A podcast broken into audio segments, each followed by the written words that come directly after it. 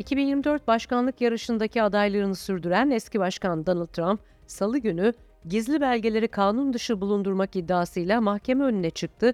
Başkan 37 suçla ilgili suçsuz olduğunu savundu. Whatever documents the president decides to take with him, he has the right to do so. It's an absolute right. This is the law. Eski başkana yönelik 2020 seçimlerine etki çabaları ile ilgili de ilerleyen günlerde sürpriz gelişmeler olması bekleniyor. Where is the discussion about a sitting president? It is Justice Department just indicted his top candidate that's going to run against him in less than two years. Where is that? Anybody discussing that? What about the document sitting in there? Eski Başkan Trump'ın yargı önüne çıkarılmasıyla eş zamanlı Başkan Joe Biden'ın birkaç yıl önce oğluna rüşvet verdiği iddia edilen Ukraynalı bir yöneticiyle yaptığı konuşmanın sözde ses kayıtları ile ilgili tartışma ise sürüyor. Washington raporuna hoş geldiniz. Bugün 15 Haziran 2023 Perşembe. Ben Serra Karaçam. Bugün Amerika Birleşik Devletleri eski başkanı Donald Trump'a yöneltilen gizli belgeleri kanunsuz bulundurma suçlamalarına dair tartışmaları, Amerika'da başkanların yetkileri ve Amerikan derin devleti ile ilgili Trump karşıtı tutuma dair spekülasyonlar açılarından ele alacağız. SETA'dan Bilgehan Öztürk bizlerle birlikte değerlendirecek. Ancak önce bazı özetler. Fox News eski başkan Trump'ın gizli belgelerle ilgili suçları reddetmesinin ardından akşam haberleri sırasında yer verdiği altyazıda Başkan Joe Biden'ı özenti diktatör olarak etiketledi. Ekrandaki metin özenti diktatör siyasi rakibini tutuklattıktan sonra Beyaz Saray'da konuşuyor şeklindeydi. Fox kanalı tepki aldıktan sonra altyazının uygunsuz olduğunu kabul etti ve durumu kurum içi ele almak üzere adım atıldığını duyurdu. Beyaz Saray basın sekreteri briefing salonu kürsüsünden mega maga terimini kullandığı için hedge yasasını ihlal etmekle suçlandı. Sözcü, bağımsız bir federal soruşturma ve kovuşturma kurumu olan Amerikan Özel Yetkili Savcılık Ofisi'nden bir uyarı mektubu aldı. Hedge yasası, federal hükümetin seçimlere etki etmesini veya partizan bir şekilde faaliyet yürütmesini engellemekten sorumlu. Ukraynalı Burisma Holding yöneticisinin elinde Hunter Biden'la pazarlık temalı konuşmaların olduğu 15 kayıt ve başkanla yapılan telefon görüşmelerinin olduğu iki kayıt bulunduğu iddiaları yeniden gündemde. 2020'de konu Amerikan Senatosu gündemine gelmiş ve devamında bir sonuca varılamamıştı. Hunter Biden'ın iş ortağının da yer aldığı konuşmalarda Big Guy olarak ifade edilen kişi için yapılacak ödemelerden bahsedilmesi şüpheye yol açtı. Amerikan Merkez Bankası Federal Rezerv, çarşamba günü tarihi faiz artışı kampanyasını durduracağını söyledi ancak bu yıl ek faiz artırımlarının muhtemel olduğunu da sinyalini verdi. Amerikan mahkemesinde jüri, Beyaz olduğu için işine son verildiğini iddia ederek haksız yere kovulduğu gerekçesiyle Starbucks'a dava açan eski Starbucks bölge müdürü Shannon Phillips'in lehine karar verdi. Starbucks'ta yaklaşık 13 yıl çalışan ve geniş mağazalar bölgesini yöneten Phillips, Nisan 2018'de Philadelphia Starbucks'ta iki siyahinin tutuklanmasının ardından kovulmuştu. New Jersey'deki mahkeme jürisi 25 milyon doları cezai tazminat ve 600 bin doları da telafi edici zararlar olmak üzere 25.6 milyon dolarlık tazminata karar verdi.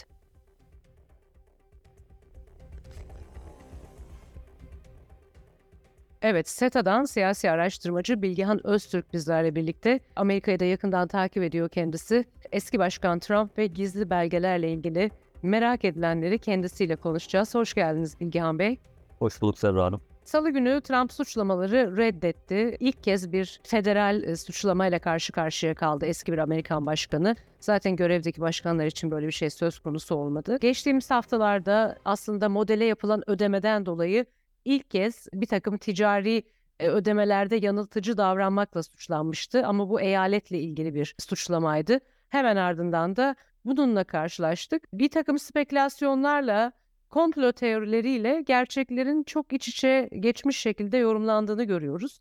Ve Amerikan medyasında da bazı konularda konu Trump olunca Zaten Trump'ı devirmeye yemin etmiş bir medya birliği dönemi geçirdi başkanlığı süresince. Siz global olarak Trump'a karşı neokonların duruşu olsun, Amerika First'te de savaş karşıtı duruşu olsun. Nasıl görüyorsunuz? Oradan başlayalım mı bu olayın detayına inmeden önce? Tabii yani çok fazla yönü var aslında bakılacak. Eee, sizin de bahsettiğiniz gibi yani komplo teorileriyle gerçeklerin iç içe geçtiği de bir konu aynı zamanda. Eee, bakıyorsunuz bir taraftan Trump ve kitlesi aslında komplo teorilerine çok açıkta bir kitle. Bunu seviyorlar, bunu, bunu çok fazla dillendirdiklerini falan biliyoruz ama bir taraftan bakıyorsunuz eee, Trump'ın taraftarı ya da Trump'ı savunan kişilere baktığınız zaman aslında çok da haksız değiller. Yani eee, Trump'ın görmüş olduğu muamele, eee, işte tamam 1920'de bir başkan var, eee, daha evvel bir eee, hakkında dava açılan ama bugün de kıyaslanacak gibi değil ve çok uzak bir uzak bir geçmiş. İlk defa bir başkana böyle bir muamele gerçekleşiyor. Dolayısıyla haksız Evet, değiller. En cinayeti azından kastediyorsunuz değil mi 1920'de? Evet, azil, Hı hı. eee, azil, Evet. meselesi ve yani insanlar da haksız değiller. Dolayısıyla çok da komplo teorisi eee, diye geçiştiremiyoruz. Bir gerçek var ki evet bildiğimiz kadarıyla Amerika'nın yakın geçmişinde böyle bir şey bir başkana yapılmadı.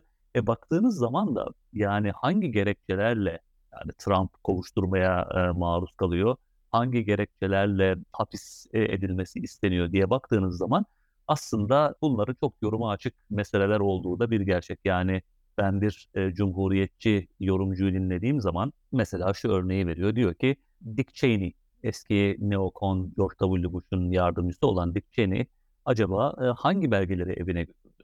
Veya işte eee, acaba karısı eee, hangi belgelere vakıf oldu? Bunların herhangi bir güvenlik taraması yapıldı mı? Karısının örneği bunları görmeye hakkı var mı? Bunları hiçbir zaman bilmeyeceğiz diyor. Çünkü neden? Dick Cheney'e böyle Tucker Carlson'dan bahsediyor olabilir misiniz? Evet, bir Carlson'dan, bak- Tucker Carlson'dan bahsediyorum. Güzel bir örnek veriyor aslında. Diyor ki çok basit bir şekilde Dick Cheney'e böyle bir soruşturma açılamaz. Dolayısıyla burada Trump'a bir çifte standart uygulandığına dair özellikle cumhuriyetçilerin aslında dillendirdiği argümanlara ben şahsen bir şey payı veriyorum. Yani bir haklılık payı veriyorum.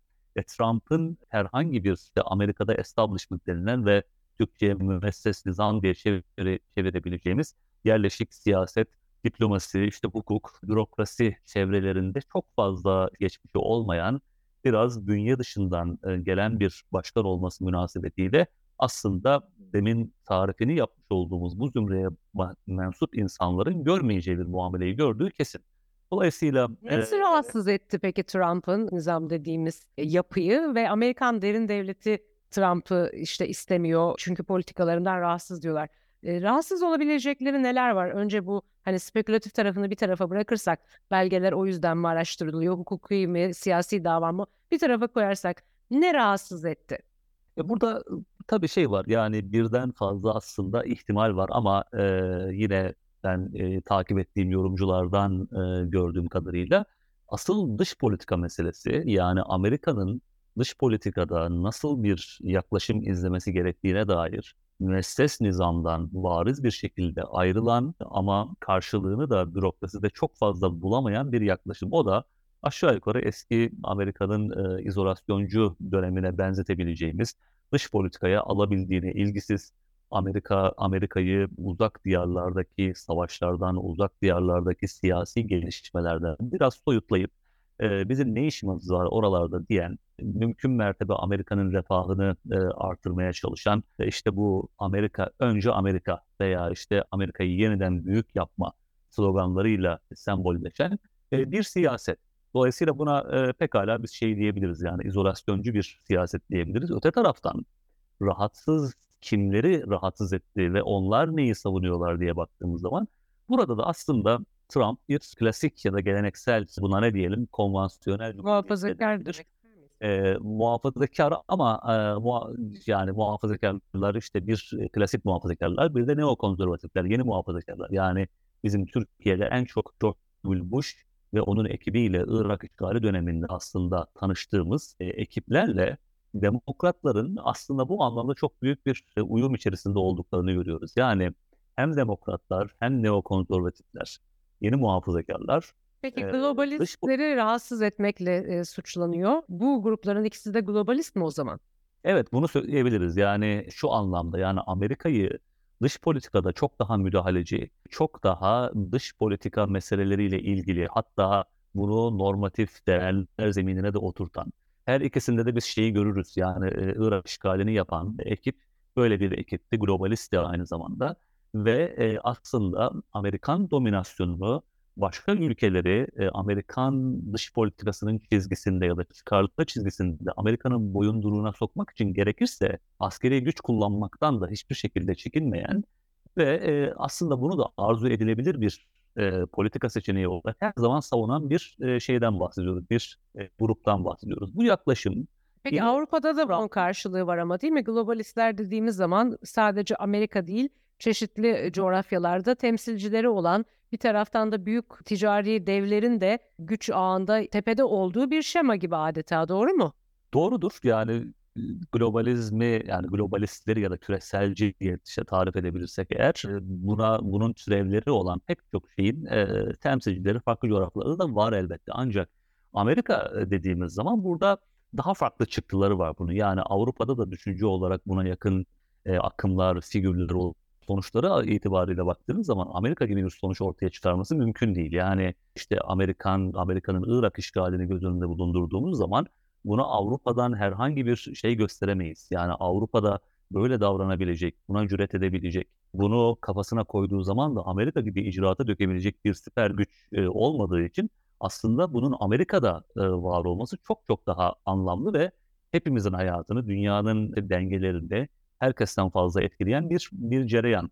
Dolayısıyla e, Avrupa'da veya başka bir yerde olsun hiçbiri Amerika'daki e, bu çizgiler ya da bu e, gruplar, ekipler kadar e, hem Amerika'nın kaderi açısından hem de dünyanın geri kalanının kaderi açısından belirleyici değil. Dolayısıyla en önemlisi bu Amerika'daki neokonservatif ve e, demokrat diyebileceğimiz ekipler ve aslında e, bunun tabii cumhuriyetçilerin ve Trump'ın aslında suçladığı derin devlet diye suçladığı bir bakıma kuyruklarına bastığı aslında ekipler aynı zamanda da şöyle bir tablo içerisindeler. Yani e, kabaca Pentagon ve onun etrafındaki savunma sanayi şirketleri yani silah e, endüstrisi diyeceğimiz çok büyük trilyon dolarlara hükmeden ve aslında Amerikan kamuoyunda da aşağı yukarı Vietnam Savaşı'ndan sonra oluşan bu zümreye karşı oluşan da bir farkındalık var. Yani buna askeri endüstriyel kompleks e, diye zamanında e, bir kavramsallaştırma yapıldı. Çok işte 70'lere kadar giden de bir geçmişi var. Yani Amerikan kamuoyunda da bu zümreye yani Amerika'nın ulusal çıkarlarını kendi dar çıkarları için, kendi kazançları için rehin alan, kendileri savaşlar çıkartıp uzak diyarlarda savaşlar çıkartırken, kendi kasalarını doldururlarken bedelini sıradan Amerikan vatandaşına ödeten, bedelini Amerika'nın evlatlarına ödeten yani gidip oralarda işgal yaptığı zaman Amerika bir savaş başlattığı zaman bir savaşa müdahil olduğu zaman Amerika'nın evlatları Şu anda. Rusya Savaşı'na gelirsek bu Amerika'nın evlatları işte hayatlarını e, işte gazi olarak gelip büyük bir travma haline getirmekte. Yani buna dair bir zaten bir damar vardır ve aynı zamanda Trump'ın da rahatsız ettiği noktalar, karşı karşıya geldiği noktalarda bunlar. İlk defa dile getirdi tabii Irak Savaşı ile ilgili de e, orada silah olmadığını biliyorlardı dedi. Yalan söylediler dedi. Açıkça bunları diğer başkanlarla yaptığı town hall'larda tabii dile getirdi. Fakat şu anda Ukrayna Savaşı'nın ön planda olduğu bir e, gündemin içerisindeyiz ve Amerikan bütçesinin buna ayrılan destek noktasında rahatsız edici bulunduğu bir gerçek. Bugün itibariyle nasıl görürsünüz? Trump'ın bu duruşu ve Biden yönetiminin Ukrayna Savaşı ile ilgili işte Amerika hep savaş uzasın istedi.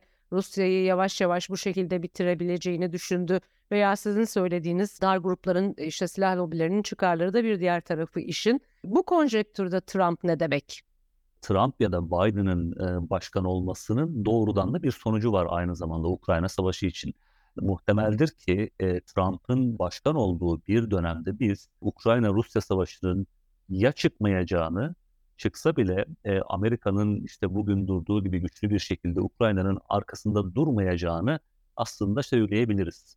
E, bunu da işte Trump'ın e, sicilinden biliyoruz, Rusya'ya yaklaşımından biliyoruz oturmuş olduğu o klasik cumhuriyetçi muhafazakar siyasetin dış politikaya ve Rusya'ya yaklaşımından biliyoruz. Bugün yine baktığınız zaman Trump'ı savunan e, cumhuriyetçi çizgideki siyasetçi veya figürler aynı zamanda e, Ukrayna konusunda da çok fazla Rusya yanlışı olmakla suçlanırlar aynı zamanda. Çünkü bu savaşın işte kendilerinin savaşı olmadığını e, söylerler.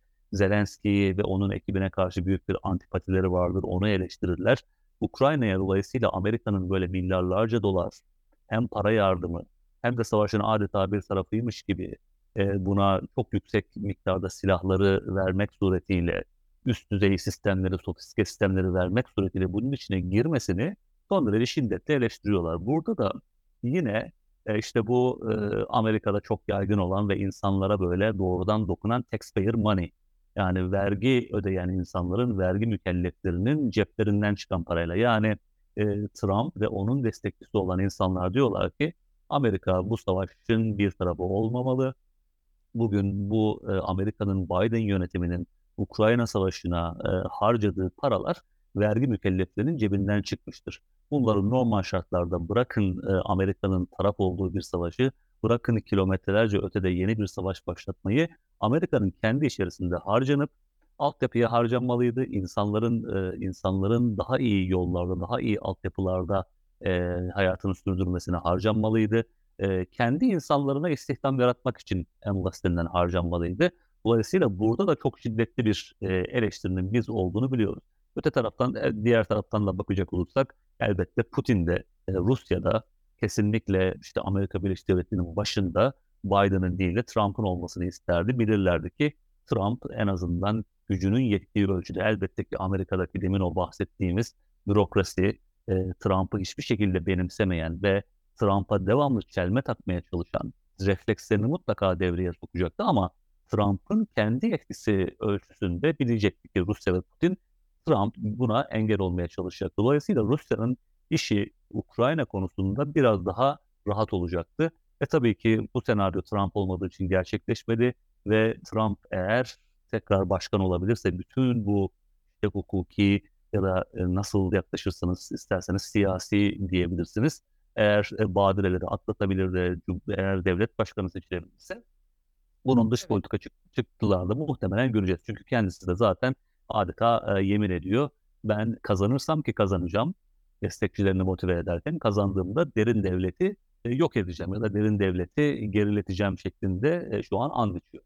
Şimdi Amerikan halkı ve Trump destekçileri arasında bu son davanın yansımaları tabii ki çok konuşuluyor. Duruşmadan sonra e, işte Florida'da bir Küba kafesine gitti. Orada onu karşılayanların yorumları yani sıradan Miami'li insanların yorumları ekranlara yansıdı. Hepsi işte kurumların çürümüş olduğunu, yolsuz olduğunu söylediler. E, suçlandığı şeylere baktığımız zaman ve Mike Pence de dokümanları götürdü. Biden da başkan yardımcısıyken götürdü. Fakat kıyaslananlar bir başkana karşılık başkan yardımcıları. Yani eşit iki güç ve konumdaki kişilerden bahsetmiyoruz. Trump ısrarla en baştan beri dokümanları deklasify etme yetkisine sahip olduğunu, yapmaya hakkı olduğunu savundu. Dolayısıyla biraz elmalarla armutların kıyaslandığını görüyoruz. Ancak demokratların da bu konudaki savuşu Pence ve Biden evrakların geri verilmesi istendiğinde bunu yaptılar. Oysa ki Trump'ın hiç burada bir şey olmadığını söyleyelim, daha iyi olmaz mı diye işte avukatına danıştığı iddia ediliyor iddianamede. Yani geri göndermemeyi tartıştığı kayıtlara geçmiş durumda. Bununla suçlanıyor. Aradaki fark bu olarak gösteriyor. Her ne kadar e, bu dokümanları deklasify etme yetkisi olsa da. İkincisi de yine bir yazara gösterdiği İran'la ilgili bir konuda bak işte bu gizli bir bilgi buna bak diyerek yine paylaşmaması gerektiği halde paylaştığı gibi şeyler üzerinden ilerleniyor. Bütün bunlara baktığımız zaman hukukun üstünlüğü Biden'ın atadığı bir special counsel baktı, özel yetkili bir savcı baktı bu dokümanlara. Ancak işte Miami'de olması hasebiyle Trump'ın atadığı bir yargıç üzerinden ilerliyor. Amerikan demokrasisi ve hukuka dair ne söylüyor tüm bunlar dünyaya? E tabii yani şimdi bir meseleye dair yapılan yorumlarda ve getirilen argümanlarda elbette herkesin siyasi angajmanı, herkesin siyasi görüşü çok belirleyici. Yani bu demokratlar için de geçerli, e, cumhuriyetçiler için de geçerli. Dolayısıyla e, işte Pence ve Biden e, örneğini verenler işte ama onlar başkan yardımcısı diyerek aslında bir siyasi argümanı da getirmiş oluyorlar. Cumhuriyetçiler işte bu yapılan şey değil, adil değil. İşte bir eski bir başkana yapılan böyle yapılmamalıydı ve işte declassify etme yetkisi vardı, gizliliğini kaldırma yetkisi vardı şeklinde yaklaşabiliyor. Öncelikle öncül olarak koymamız lazım. Diğer taraftan hukukun üstünlüğü meselesine gelecek olursak e, Eric Clapton bir diğer case'ti tabii. Onu da hatırlayacak olursak. ya elbette yani işte çok şey de olmak istemem yani çok böyle şüpheci de davranmak istemem ama bir yere kadar e, bir dereceye kadar her yerde bu Amerika bile olsa hukuki adımların siyasileşebileceği, siyasetin e, hukuka müdahale edebileceği ya da penetre edebileceği de bir gerçek. Yani yine bir Trump tarafından bir argümana bakacak olursak diğer tarafında da işte Biden'ın 5 milyon dolarlık bir yolsuzluk davası e, oğlunun aslında bir yolsuzluk davası gündeme gelecekken işte FBI'ın da FBI'ın da buna e, vakıf olmasına rağmen bu bilgiye vakıf olmasına rağmen işte zamanlama açısından Trump'ın e, bu sefer davası gündeme getirildi tarzında bunlar muhtemeldir. Yani ben bunların e, olmayacağını e, Amerikan yargısı için Amerikan yargısına kefil olamam. E, hele hele Trump gibi e, bünye dışı bir e, başkanın hani bu şey olsaydı işte Biden gibi yıllarını işte bürokraside işte veya işte siyasette geçirmiş Washington daimi Washington ifadesini de kullanıyorlar.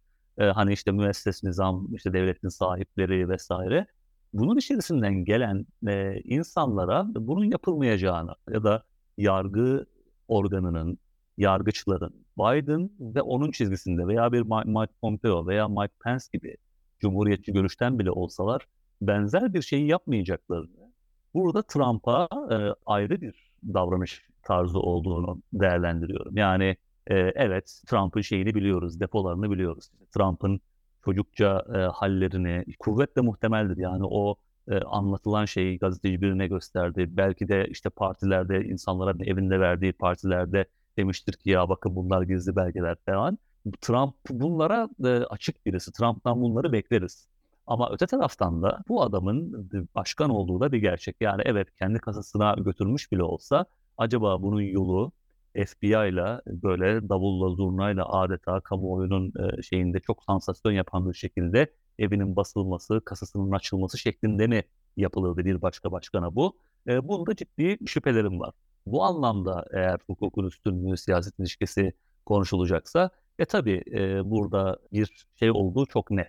Yani Trump'la, Trump'ın kesinlikle başkanlığı döneminde de Amerikan kurumlarına, sonrasında da elbette güvenmediği, zerre kadar güvenmediği bir gerçek. Kendince bir siyasetçi olarak eğer bunu bir tırnak içinde davaya dönüştürdüyse e, ve ben bu derin devlet denen şeyle mücadele edeceğim bundan sonra çünkü bunlar ben başkanken bana etmediklerini bırakmadılar. Ben siyasetten silinmedim bundan sonra da devam edeceğim. Bu güven bunalımında güvenmediğim için bu gizli belgeleri de işte e, onlardan uzak tutabileceğimi düşündüğüm bir yerde sakladım. Trump böyle bir açıklama yaptı mı ben görmedim böyle bir açıklama yaptığını ama böyle bir açıklama yapsa şaşırtıcı olmaz. Çünkü buradaki asıl mesele Trump'ın kesinlikle bünye dışı görülmesi, kesinlikle devlet başkanlığı makamını teslim edilemeyecek kadar çılgın bir adam olması ve diğer işte o ciddiyetten uzak çocuksu diyebileceğimiz belki gerçekten de bize sorduğunuzda başkanlık e, hüviyetini taşımayan bir e, kişi olabilir. Ama öte taraftan da şöyle bir durum var. Bu kişi e, eğer demokrasiden bahsedecek olursak çoğunluğun oyunu alarak e, başkanlığa seçildi ya da işte Amerika'nın kendi seçim sistemi içerisinde delegenin e, şeyini alarak seçildi. Hı hı. Neticede sandıktan çıkan sonuç budur. Eğer halk iradesi buysa, e, onu seçmişse ona da devlet başkanlarına yapılan muamelelerin aynısı yapılmalı. Şimdi aslında yavaş yavaş demokrat cephelerden de e, bazı önder e, yazarlar kamu vicdanı dediğimiz şeyin tam bu dediğiniz şekilde bu olayı göreceği uyarısını yapıyor ve e, bir diğer dikkat çektikleri husus da eğer Trump başkan olmaz da başka bir cumhuriyetçi başkan gelirse her ne kadar işte Pence Pompeo sırtını dönmüş gözükse de mesela Pompeo'nun ifadelerinde evraklarla ilgili de Trump'ı suçladığını da gördük artık zaten. Fakat bir sonraki dönem cumhuriyetçiler başa gelirse Biden'ın peşinden gelecek davalara dikkat çekiyor demokrat fikir önderleri şu anda. Trump bu işten suçlu çıkarsa ancak bir cumhuriyetçi kazanırsa kaçınılmaz bir son gibi görülüyor. Diğer taraftansa eğer Trump suçlu çıkmazsa serbest kalır beraat ederse ki bunun için bir jüri üyesi gibi etken yeterli oluyor. Söylediğimiz gibi işte e, yargıç zaten Trump'ın atadığı bir yargıç. Tabii jüri davası olduğu için e, çok da başka dengelerle işliyor burada duruşmalar. Fakat bu gerçekleşirse Adalet Bakanlığı'nın başlattığı ve bu noktaya getirerek büyüttüğü bu soruşturma aslında Trump'a başkanlığın hediye edilmesidir e, uyarısında da bulunuyorlar. O yüzden bu yoldan bir an evvel dönülmesi gerekiyorsa da belki de Biden tarafından affedilmesi gerektiği çağrısını da yapıyorlar. Trump zaten yani yanlış bir şey yapmadığında ısrarcı. Ne dersiniz? Şimdi zaten Trump seçimlerinde, ara seçimlerde Trump'ın desteklediği adaylar seçilememişti.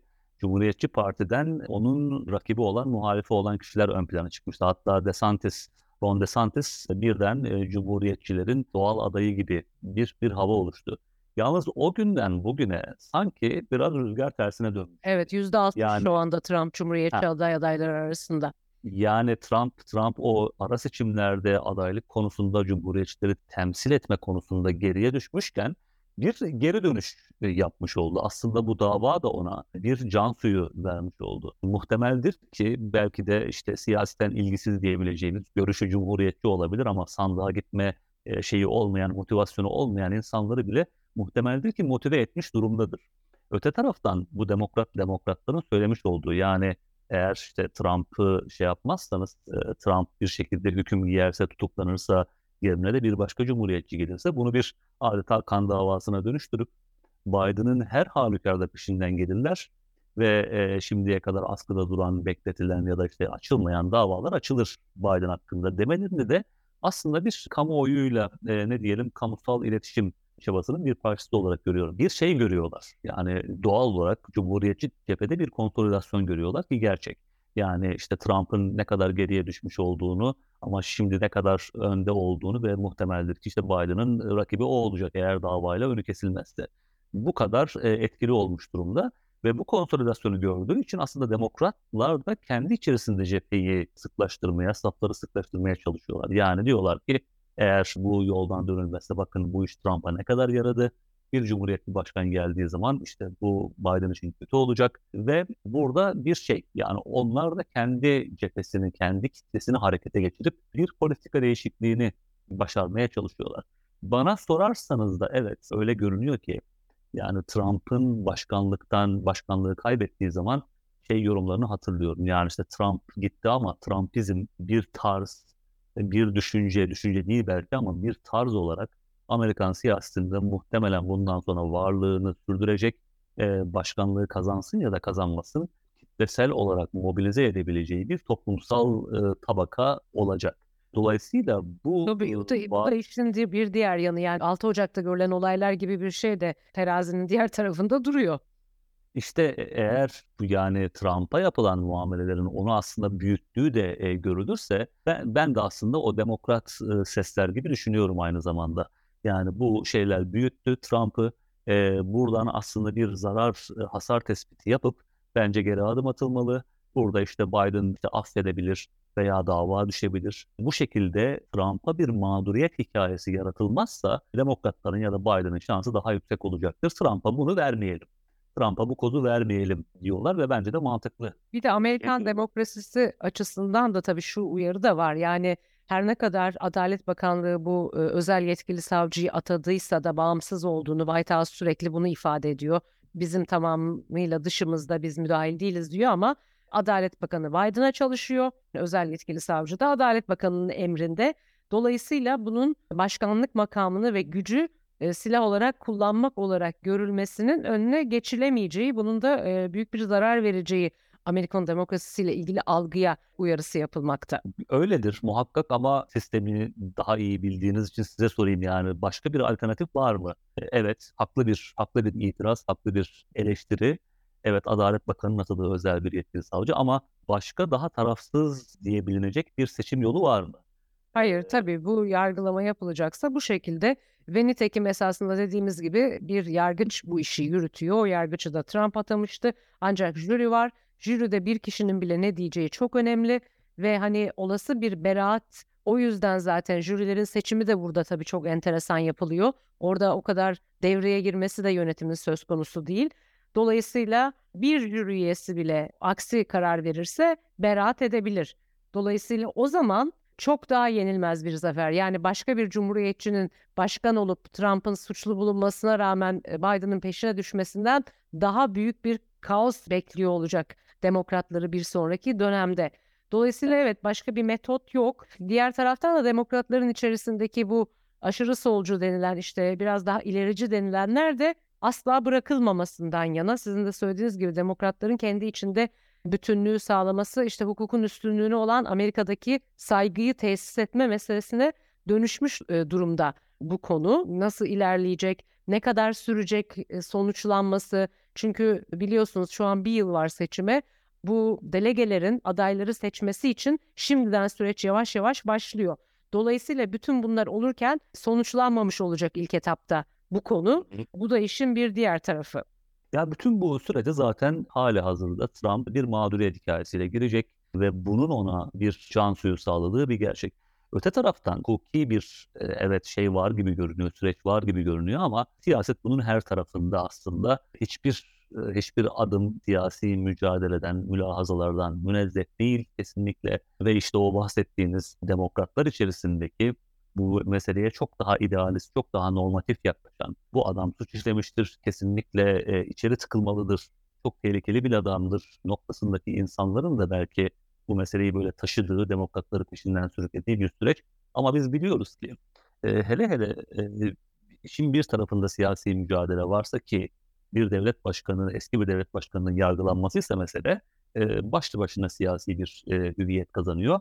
Orada e, bütünüyle hür, hukuki kaygılardan üretmemiz mümkün değil. İcabında şöyle bir şöyle bir tablo çıkar karşımıza. Siyasi maliyeti eğer bir şeyin çok yüksekse gerçekten hukuk ve o kişinin suçlu bulunmasını, yargılanmasını, kovuşturulmasını bile vaz ediyor olsa o siyasi maliyet gerekçesiyle emin olun bu davayı açanlar da bundan geri adım atacaktır. Yani dolayısıyla özellikle siyasetin içinde olduğu davalarda e, böyle bir gerçeklik var. Yani hiç kimsenin hiç kimsenin bu kadar e, naif olmasını kaldıracak bir durum aslında yok ortada. Hele hele Trump'ı var eden şeye baktığımız zaman, e, toplumsal dinamiklere baktığımız zaman yani siz medyada, işte Washington DC'de, kurumlarda, hukukun üstünlüğüden, e, demokrasiden vesaire sürekli dem vura durun. Trump'ı var eden e, toplumsal dinamiklere baktığınız zaman çok protest bir dinamik olduğunu görüyoruz. Yani e, işte o hegemonya diyebileceğimiz, belki buna liberal, ilerici, demokrat e, ve biraz da yanlarına neokonları koyabileceğimiz ana akım medyayı kontrol eden, kurumları kontrol eden mecraların ve aktörlerin Amerikan sıradan Amerikan vatandaşının hayatına dair çok buna buna çoğunlukla tırnak içerisinde liberal faşizm de denebilecek şekilde kendi değerlerini dayattığı bir süreç süreçten bahsediyoruz ve insanlar Trump'ı başkan yapan, onu oyuyla başkan yapan insanların aslında buna bir reaksiyon olarak, buna bir tepki olarak Trump'ı iş başına getirdiğini biliyoruz. Dolayısıyla bu yönüyle yani Trump'ı var eden dinamikler de var olduğu sürece bu dava öyle de sonuçlansa, böyle de sonuçlansa bu toplumsal reaksiyon yani çünkü burada çok ciddi saldırı mücadele de var. Yani bir tarafıyla Washington'da Cumhuriyetçilerin gözünden baktığınız zaman adeta çöreklenmiş, bütün Amerika Birleşik Devletleri'nin vatandaşlarının iradesine ipotek koyan, belki e, orantısız bir şekilde bir temsil, orantısız bir şekilde bir yetki kullanan ve onların hayatlarına dair de çok fazla e, ne diyelim tartışılamayacak e, ilkeleri de koyan bir zümreden bahsediyoruz ve Trump aslında buna bir tepki olarak ortaya çıkmış bünye dışı bir adam. Dolayısıyla bu e, bu köpürtüldüğü sürece yani buna bu söylemler çok fazla kullanıldığı sürece de bunun bir ters, ters tepmesi olacaktır. Ve işte dediğim gibi yargı kararı ne şekilde sonuçlanırsa sonuçlansın bu dip dalga diye tabir edebileceğimiz protest, reaksiyoner ve işte o 6 Ocak kongre baskınını yapan toplumsal kitleler bundan sonra bir tabaka olarak varlığını sürdürecek gibi görünüyor ve hele hele mağduriyette sonuçlanırsa, hele hele tutuklukta sonuçlanırsa e, bu e, çok fazla da güçlenecek taban bulacak. Evet 15 kutuyu iade etmişti Trump. 64 kutuyu Mar-a-Lago'da tuttuğu aktarılıyor. Hatta kendi danışmanlarının bir kısmına bile kalan kutularda newspaper, gazeteler olduğu, başka şeyler olduğu cevabını verdiği, bir diğer taraftan da Trump'ın aslında işlerin bu noktaya gelmesini tercih ettiği uyarılara rağmen söyleniyor. Hepsini iade etmesine yönelik danışmanlarının verdiği tavsiyeyi de reddetmiş bir diğer taraftan. Ciddi bir suçlama ama şu da biliniyor. E, ulusal güvenliği tehdit edecek yabancı devletlerin eline geçme söz konusu olmadığı da açıklandı. Hani bu en çok söylenen şeydi işte. Evinde banyosunda tuttu. Bunu birileri görürdü, misafirler görürdü deniliyor ama ortaya çıkan verilerde tehlikeli bir yerin eline geçtiğine dair bir done yok. Bilgehan Öztürk çok teşekkür ediyorum değerli vaktin için. Var mı eklemek istediğin bir şey? Ben teşekkür ederim. Çok sağ olun. Yeniden görüşmek üzere. Ee, uzun bir süreç bu. Merakla izliyor olacağız. Sağ olun. İlginç, ilginç bir e, süreci hep beraber izleyeceğiz.